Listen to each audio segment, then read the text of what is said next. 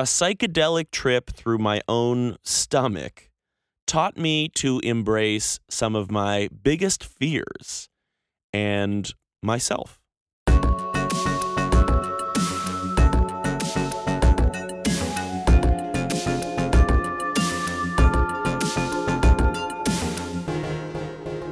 Getting discomfortable with ayahuasca.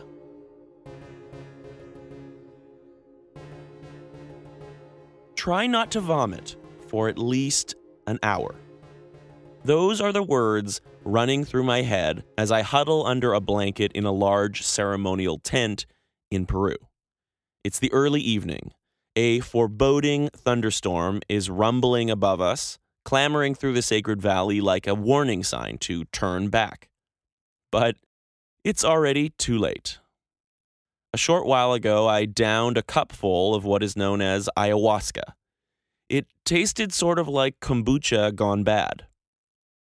Sacred to the ancient tribes of the Amazon, ayahuasca is a hallucinogenic brew of roots and plants foraged from the jungle. This isn't a recreational party drug. Devotees call it the work. I've been forewarned that vomiting is a fundamental part of the process. It's not a question of if I will vomit so much as when. The soft-spoken Peruvian shaman leading the ceremony, Paco, instructed me to keep the medicine down for at least an hour and a half for best results. But suddenly, it didn't feel like I was going to make it past the gate. I'm not good with nausea at the best of times, and as the rain and thunder pummeled the tent, I could feel a wave of queasiness growing inside of me like my own private tsunami. As a precaution, my digestive system had already been thoroughly and violently cleansed the night before with the help of a natural Amazonian laxative, and since I had been fasting more or less all day, I could now literally feel the ayahuasca creeping around inside of me like a snake curling its way through my intestines. I could tell that the medicine was starting to take effect. My heart was racing, my skin tingling in the surprisingly crisp Peruvian night air. My fingers felt like they were melting into one another, and I began to wonder if I could really handle where this was heading. I looked around, suddenly remembering that there were a handful of other travelers in the tent for the ceremony as well. No one else had yet purged, as they call it, and I definitely did not want to be the first. When you do ayahuasca, or at least when I did, nausea takes on a kind of epic, primal quality. It feels like one of the fundamental forces of nature, like like gravity. It's it's as if nausea has always been there, haunting you. Your sworn enemy and tormentor, who, it turns out, you just need to learn to accept and embrace. Or so I was told. I don't think I ever quite learned to accept or embrace it fully. Paco kept urging me to surrender, surrender, surrender. But I, I wasn't sure how exactly. Earlier in the day, he had said that my body would know when the time was right to let go, so not to fight it. At the same time, he said I should try not to purge for basically as long as I could. It seemed like a contradiction. Do I fight it or surrender?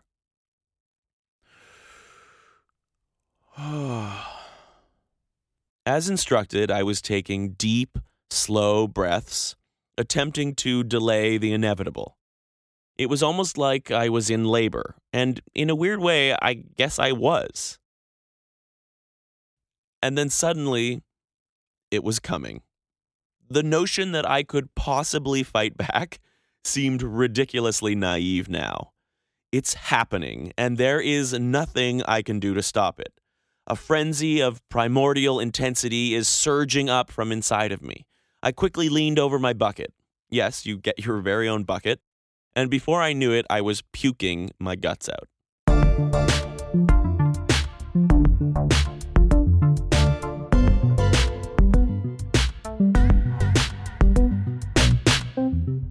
In the weeks leading up to the retreat, my hosts sent me strict instructions to eat only clean, chemical-free vegetarian food. I was to avoid any drugs, prescription or otherwise, as well as alcohol, and believe it or not, sex.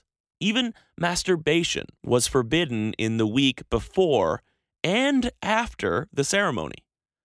I tried my best to keep up with these provisions, so by the time I arrived, I was hangry, horny, and highly hesitant. I reached the Sacred Valley after a rather treacherous van ride along cliff-edge switchbacks descending from the tourist mecca, Cusco. The valley is a spectacular shark jaw, row after row of mountains, many hiding Incan ruins. If it wasn't the perfect place to experiment with psychedelics, I don't know what is. We reached the shaman's modest compound in the evening the night before the ceremony.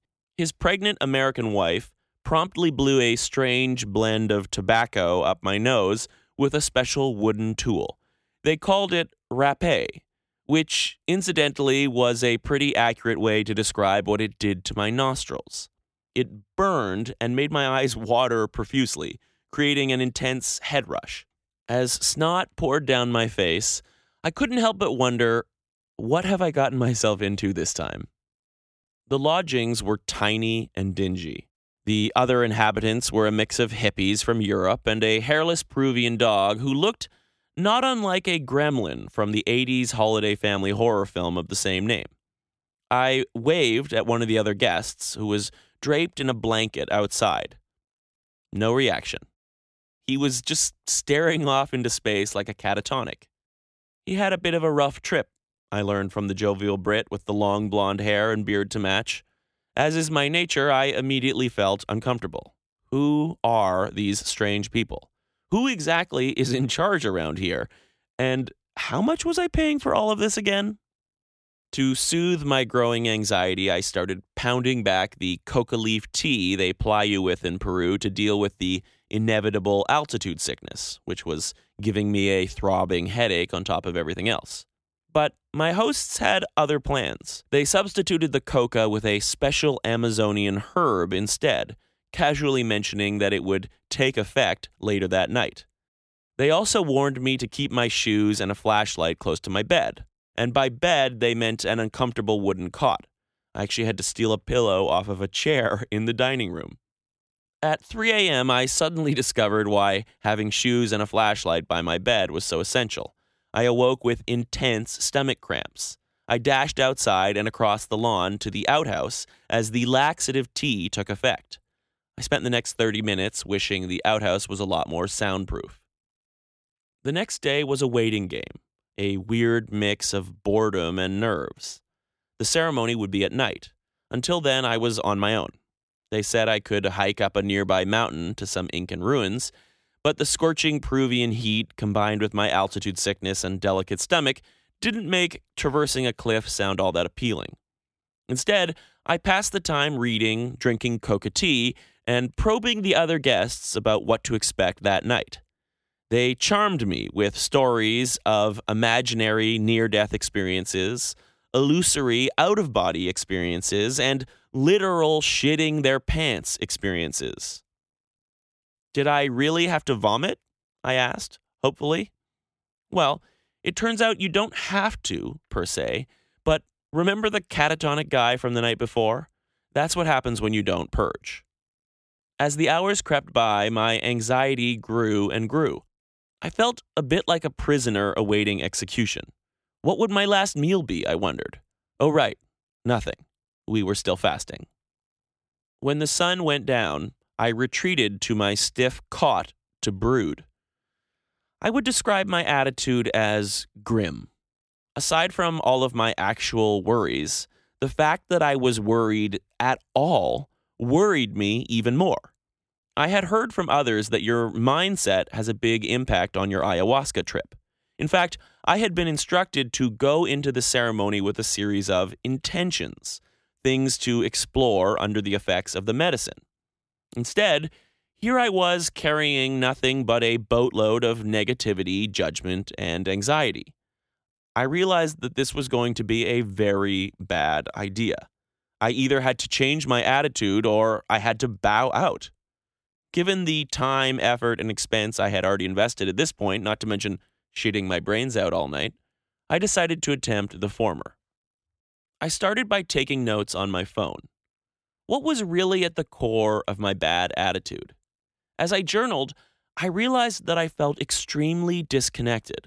I felt a million miles away from all of my friends and family and loved ones back home, both literally and figuratively. Not only that, I was about to take some powerful drug I'd never tried at the mercy of a complete stranger in a foreign country. Sure, I'd done my research, checked references, even talked to friends of friends about this specific shaman, but still, I couldn't help but worry, what am I doing? The whole endeavor suddenly seemed dubious at best. I think what I craved most of all was some sense of approval from someone I trusted.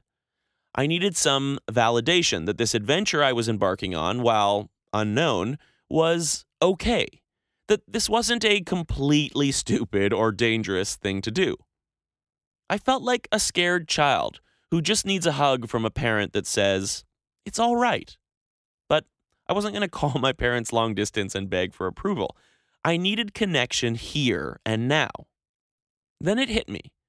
A, a realization that would come to symbolize my entire experience that weekend. What if I just connected with the people who are already here? Sure, they were different and maybe a little kooky, but actually, as I reflected on it, I realized that they had been nothing but welcoming, friendly, supportive, and even excited for me. There was nothing wrong with these people. The problem was me. I was being judgmental. As soon as I let that judgment drop away, I discovered that not only did I already feel connected to these new people, but I already felt that sense of validation and approval that I was craving from them. My change in attitude actually seemed to work retroactively. They went from weirdos to friends at the flip of a mental switch. And I went from alienated and anxious to accepted and excited. In fact, now I was really excited. For some reason, I started playing Christmas music on my phone. I felt giddy all of a sudden. It, it was like Christmas morning. And then it was time.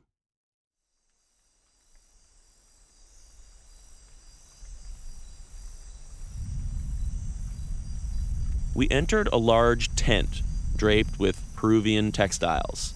Everyone got their own mat, pillow, blanket, water bottle, and of course, bucket. It, it, was, it was cozy, but spacious enough that you didn't feel like you were going to vomit onto someone, hopefully. After some ceremonial chanting, Paco made the rounds with small cups of what looked in the dim light like brownish puddle water. It had a tangy, almost fermented taste that overpowered my senses but didn't make me gag.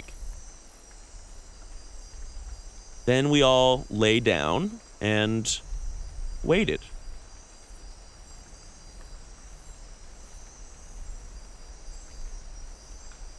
Rain began to patter on the tent, gradually building in intensity almost in tandem with the growing unease in my stomach.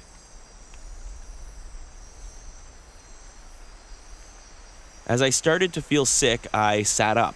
Lying down didn't seem like the smartest pose for taking quick action.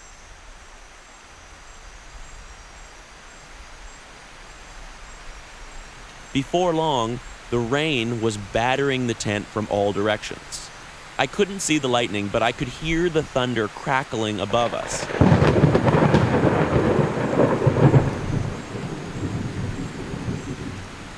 It felt like I was in a movie. You couldn't have designed a more dramatic build-up. I took deep breaths, rocking gently back and forth, anything to distract from the Trojan horse of nausea inside of me. I'd lost all sense of time. Had it been an hour already, or just a few minutes? It was dark in the tent, but no one else betrayed any signs of the impending purge. I could feel the ayahuasca beginning to take hold physically. My body parts felt like they were fusing together. Electricity rippled through my skin. Forgetting the nausea for a moment, I was starting to worry that I might not be able to handle the effects of the drug itself. Having vomited my fair share during university due to alcohol consumption, I knew the sweet relief that came from just getting it out of your system. I was torn between braving the waves of discomfort and actively hastening the purge. Should I just get it over with?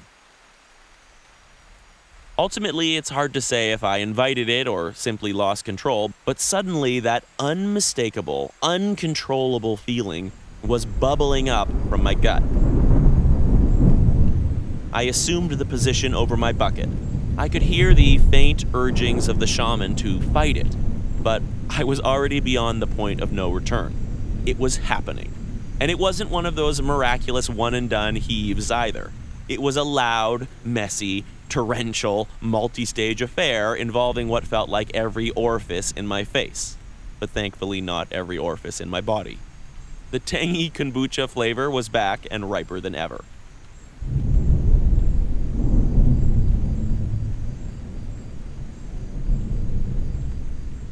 The shaman's wife arrived with a roll of toilet paper, and I did the best I could to salvage my dignity and nasal cavity. I heard Paco say, "Everything is perfect," as he often did, but I felt like I had wasted my chance. I curled up in my blanket once again, now feeling dead sober. Well, that was that, I guess. I was resigned to the fact that I had blown it. I would try to get some sleep until the ceremony was over.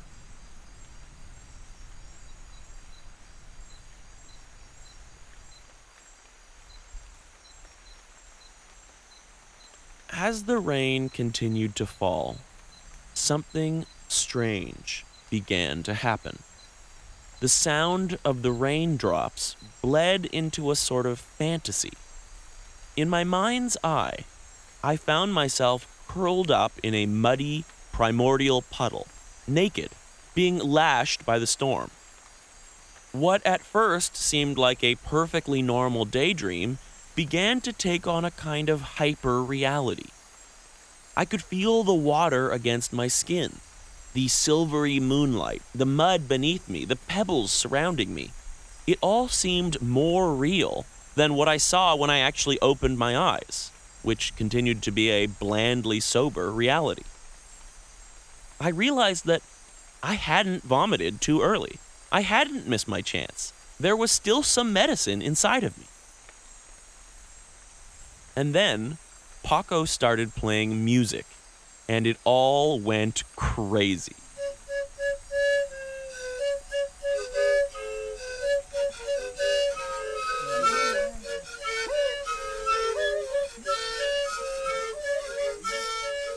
It was like hitting the nitro button. I'm, I'm not even sure what he was playing exactly. I, I recall a, a pan flute for sure, and maybe a guitar. Wh- whatever it was, the music felt all-encompassing and otherworldly. It sounded like he was playing right inside my head. In fact, though the world around me looked totally normal whenever I opened my eyes, the sounds around me always seemed heightened. As the music built, my daydream blossomed into a full-fledged lucid dream. I was tiny, surrounded by grass, mushrooms, and plants, nestled amongst a lush, dewy meadow. From the shadows emerged an army of insects. They were mantis-like, some wearing elaborate metal armor, and they stared at me, not threatening, but not necessarily welcoming either. They just went about their business as if tolerating my presence. To my childlike amazement, I discovered that among the grass was a kind of tinker toy metropolis. Flickering fairy lights, miniature steampunk gears and cranks, an endless secret world that reminded me of Guillermo del Toro meets Tim Burton. It was almost like stop motion, except that everything felt more real than real. It, it was the most vibrant, detailed, and tangible dream I have ever had. And I was completely awake. I knew that ayahuasca contained D M T, a naturally occurring chemical produced by the brain while we dream. I guess this extra hit of D M T created a kind of waking dream state.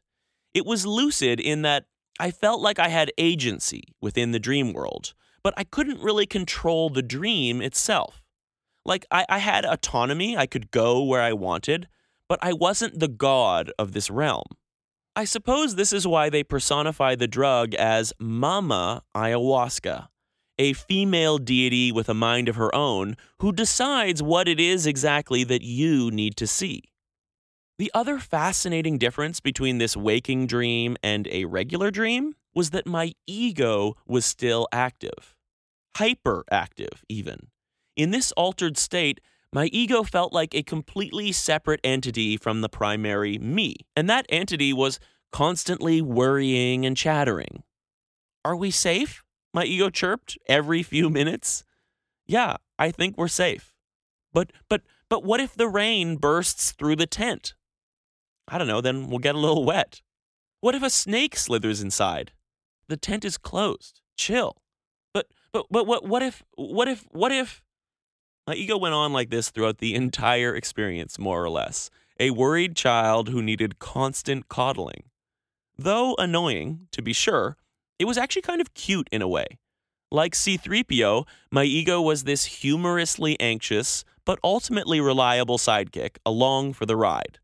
It was suddenly so clear that my ego was just trying to keep me safe. Sometimes his idea of safe was entirely too safe, conservative, even judgmental or narrow-minded. But fortunately, he wasn't in control. Mama Ayahuasca had relegated my ego to a mere backseat driver, one who easily could be, and often needed to be, overruled. Which is good because, at some points, even the primary me wasn't so sure I could handle what was happening. As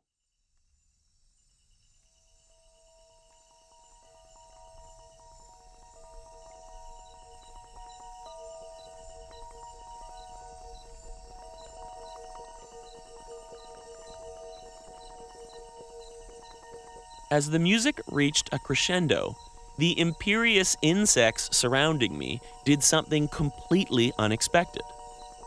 They started dancing. There were tiny campfires, delicate insect instruments, flashes of shimmering wings and jaunty mandibles. It was a magical mantis minstrel, and it was fucking hilarious. I started giggling out loud under my blanket. And then I heard another laugh, a very familiar one. I looked up to the starry night sky, in, in my mind that is, and I saw an old friend floating above me, laughing his head off.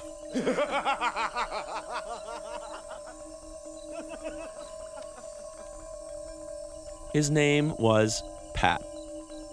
Pat had passed away from complications related to leukemia two years before. But I could never forget his laugh. In that moment, I remember thinking, of course. Of course Pat would be here, floating among the fairies and insects at their magical midnight jamboree. Pat was a musician, after all. It felt so right, and yet so totally unexpected.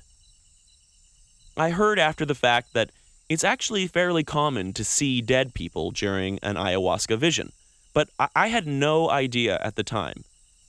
To be honest, Pat hadn't even been on my mind recently, so it was a completely delightful and overwhelming surprise that my unconscious so vividly incarnated him for me in that joyous moment. Though Pat didn't speak to me, I got the clear sense that he was laughing with shared excitement and vicarious joy. Like, A J, I knew you were going to love this place. I'm so glad you're finally here. Isn't it amazing?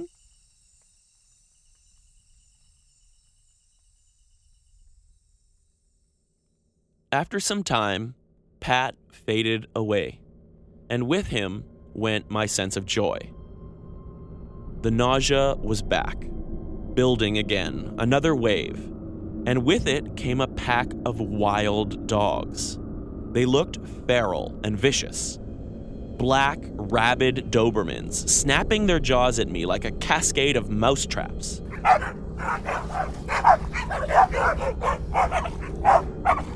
Oh God, this is exactly not what I wanted to see.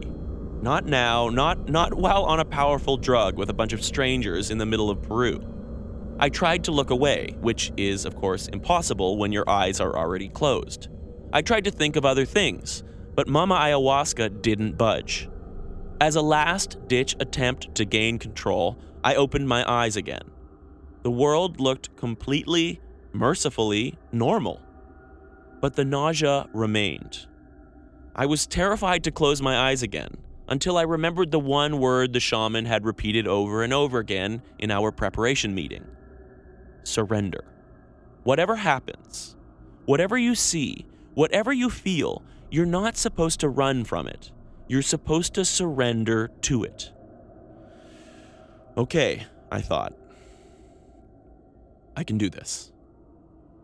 I closed my eyes.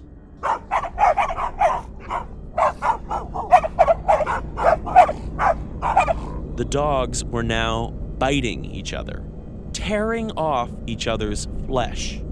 Nausea flooded the pit of my stomach. The skin around the dogs' muzzles began to splay apart, curling off of their faces like fleshy flowers blossoming around stems of teeth and bone. It was truly horrifying, a visceral, putrescent waking nightmare. Surrender. I remember crying out in my mind, I want to see Pat again, show me Pat. But Mama Ayahuasca wasn't moved. It was clear that I had no choice in the matter. So I did the one thing I didn't want to do. I started walking towards the dogs. Surrender. The nausea kept on coming. It felt like I was walking against the current of a powerful swell. At any moment, I might get sucked away by the riptide of queasiness. I wasn't sure I could handle it. Surrender. The best way I can describe what I was seeing is to reference John Carpenter's classic body horror film, The Thing, or pretty much any film by the master of flesh, David Cronenberg. Writhing skin, chattering bones, animated veins, pyrotechnics of blood. It was a living, bleeding embodiment of the nausea that was threatening to overtake me once again. But I kept approaching. Surrender. Surrender, surrender. And as I got closer, I discovered, to my amazement, that though they were hideous, these inverted dogs were actually completely docile and friendly. I actually petted their wet faces, and they licked my hand affectionately. I realized there was nothing to fear, and the nausea drained away. What followed was twenty minutes of absolute, unadulterated bliss. I had confronted my fear and won. I had conquered the nausea. In fact, maybe they were one and the same. This pattern would repeat itself over and over again throughout the night. Tidal waves of nausea and mortal terror would crash over me, followed by interludes of pure joy.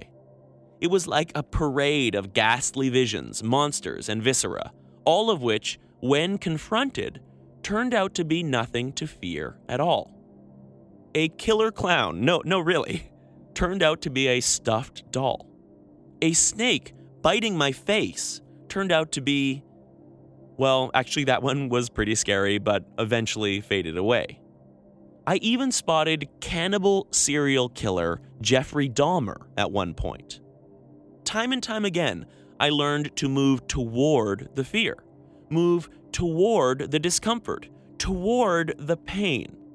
And by moving through the fear, I saw that it was never as bad as it looked. This act of courage was always rewarded with an extended period of incredible relief and bliss. It almost felt like two sides of the same coin. Joy, fear, pleasure, pain, positive, negative, light, dark. When later recounting this experience to my sister, She noted that these alternating waves of pain and peace were eerily reminiscent of her experience giving birth to my niece and nephews, all five of them. We agreed that this was probably a good life philosophy in general, to always move toward fear and pain instead of running away from it, to move through it. Did you pass through the ring of fire at the end? My sister asked, using a birthing term that apparently means pretty much exactly what it sounds like. I don't think so, I admitted. Maybe I vomited too soon. At one point, I remember seeing vivid technicolor patterns shifting and spinning around me like fractals spiraling through the infinite blackness of space. It was not unlike the infamous trip sequence from the end of two thousand one, A Space Odyssey. Even more beguiling, these neon patterns looked remarkably similar to the art that you see all over Peru, on textiles, traditional clothing, in paintings and carvings. This was their sacred geometry. But why was I seeing it? Was it just because I was in Peru, like a kind of subconscious suggestion? Or was I seeing this classic vision because that's what the chemicals in ayahuasca naturally produce in the human brain? Like a shared vision that spans people and generations. In short, which came first, the vision or the art? Either way, I was fascinated. This was the moment when the word trippy finally made sense to me. Eventually, Paco reappeared by my side and asked if I wanted more medicine. Given that I had purged so quickly the first time, I nervously agreed. The second batch hit me fast and hard. Whereas the first round I had envisioned myself miniature among insects, like a regular Alice in Wonderland, I was now gigantic. I found myself surrounded by monolithic Incan structures and stylized gods and goddesses, and, and more mantises, but giant ones. Everything took on a massive, epic quality now, even the nausea. It, it, it was all just too much to handle, and once again I threw up way too quickly. As if inspired by the vomiting, I eventually found myself in a vision inside my own stomach. I was wading through a layer of excrement and bile, up to my knees. By now, I knew exactly what I had to do. Somehow, surrender, in this case, meant diving in head first. I implicitly understood that I would need to find the sphincter in the floor of my stomach and swim out through my own intestine. I held my breath and dove into the foul pond. Surrender. I pulled myself headfirst into the claustrophobic intestinal tract. Surrender. I was completely submerged in my own shit. I was unable to breathe. I, I was trapped. Surrender, surrender, surrender. Perhaps this was the ring of fire after all. But then, as if on a water slide, I glided out into open space. Bliss. I remember coming to later in the night as the effects of the medicine were finally beginning to wane. I was still in the tent. It felt like days had passed, but in reality, less than three hours had elapsed. In my limited experience, ayahuasca leaves you with an incredible afterglow, a kind of love-in with everyone and everything. At this late stage in the ceremony, I finally felt like I had complete control over my thoughts again. It was a strange relief to be reunited with my ego, even after all of his annoying behavior. Now my ego felt like that close friend who's always a bit jumpy and kind of a buzzkill, but who soberly springs to action in a crisis and saves the day. He's good to have around. And in the loving headspace of ayahuasca, I was so grateful for him. I found that I was feeling grateful for a lot of things. I could call to mind any person, situation, event, or concern, and bathe it in ayahuasca's warm glow. In this mindset, the solution to everything seemed so obvious. Unconditional love was always the answer. I thought of frenemies from the past and forgave them. I brought to mind old grudges and let them go. I remembered people I had wronged and pledged to apologize. I was amazed by this newfound capacity to just love everyone. No matter what had transpired between us, no matter how they had wronged me, no matter what mistakes they had made, it was all good. Everything seemed so clear and joyous and loving. Even all of my previous complaints about the retreat melted away. The eccentric people now seemed like family. The cramped lodgings now felt cozy. The altitude sickness was just an ache. The diarrhea was just preparation. The vomiting was necessary. The nausea was enlightening. All of it seemed not just worth it, but actually completely irrelevant in the light of Mama Ayahuasca's loving embrace. Now, I finally understood why the shaman was always saying, everything is perfect. But then a worrisome thought crept into my head. A flip back to the dark side of the coin. One last hint of nausea. With all the love I was doling out so freely to everyone else, where was the love for me? It struck me that I didn't feel that same sense of love myself. More to the point, I realized it wasn't just love that I craved, but unconditional love.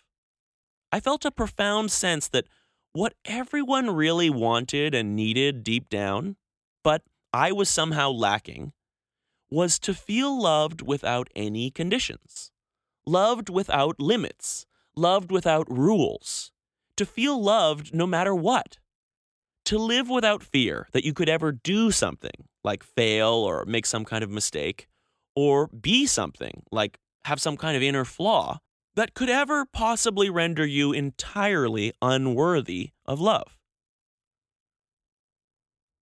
I puzzled over this lack of love within me. Why did I feel this way? Where was this coming from? As I was losing consciousness that night, I decided that someone must be to blame, and I went for the most obvious choice: nurture over nature. It was my parents' fault. They must not have given me the unconditional love that I so needed and desired.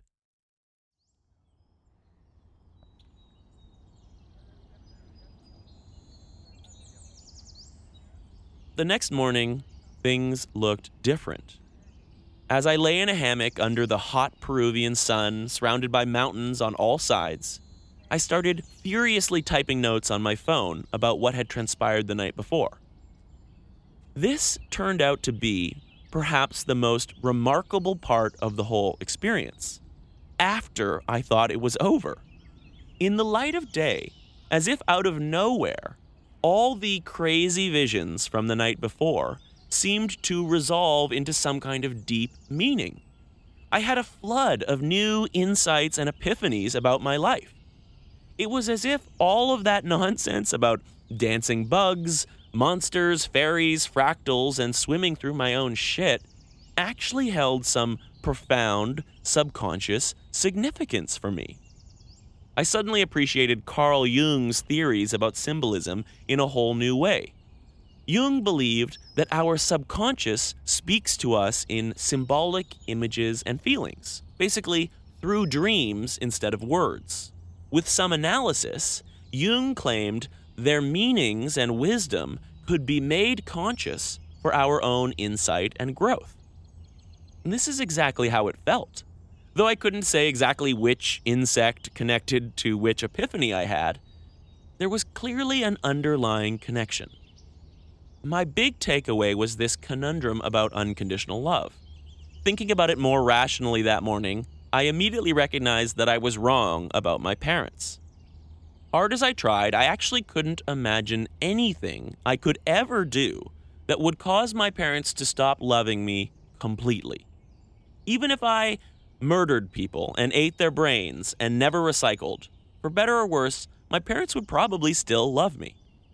So why then did I feel this deep sense of lack? Aha, it must be my boyfriend. He didn't love me unconditionally. But no, that, that didn't add up either, mostly because I don't have a boyfriend. My, maybe my friends? No, that wasn't it. My dog? No. You can probably guess where this is going, but I was legitimately stumped. As I stared at my phone, I saw my reflection staring back at me in the glass. And then it hit me. Of course, it's me. I didn't feel unconditional love because I didn't love myself unconditionally. I knew it was true because I immediately burst into tears. I realized in that moment that I was carrying around all of these subconscious prerequisites for what would and would not make me lovable. I needed to be successful. That was a big one. I needed to be attractive. That was for sure. I needed to be good, whatever that means. I needed to be special, important, smart, and so on.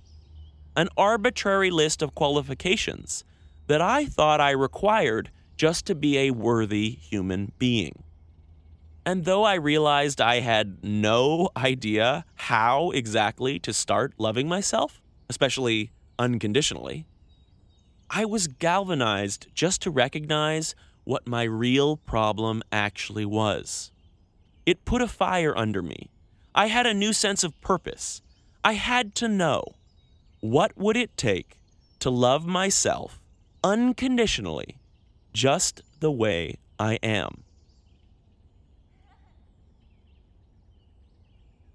Six months later, I have some ideas, but that is another story altogether. Until then, I will leave you with a song that my friend Pat recorded before he passed away. It's called Said and Done.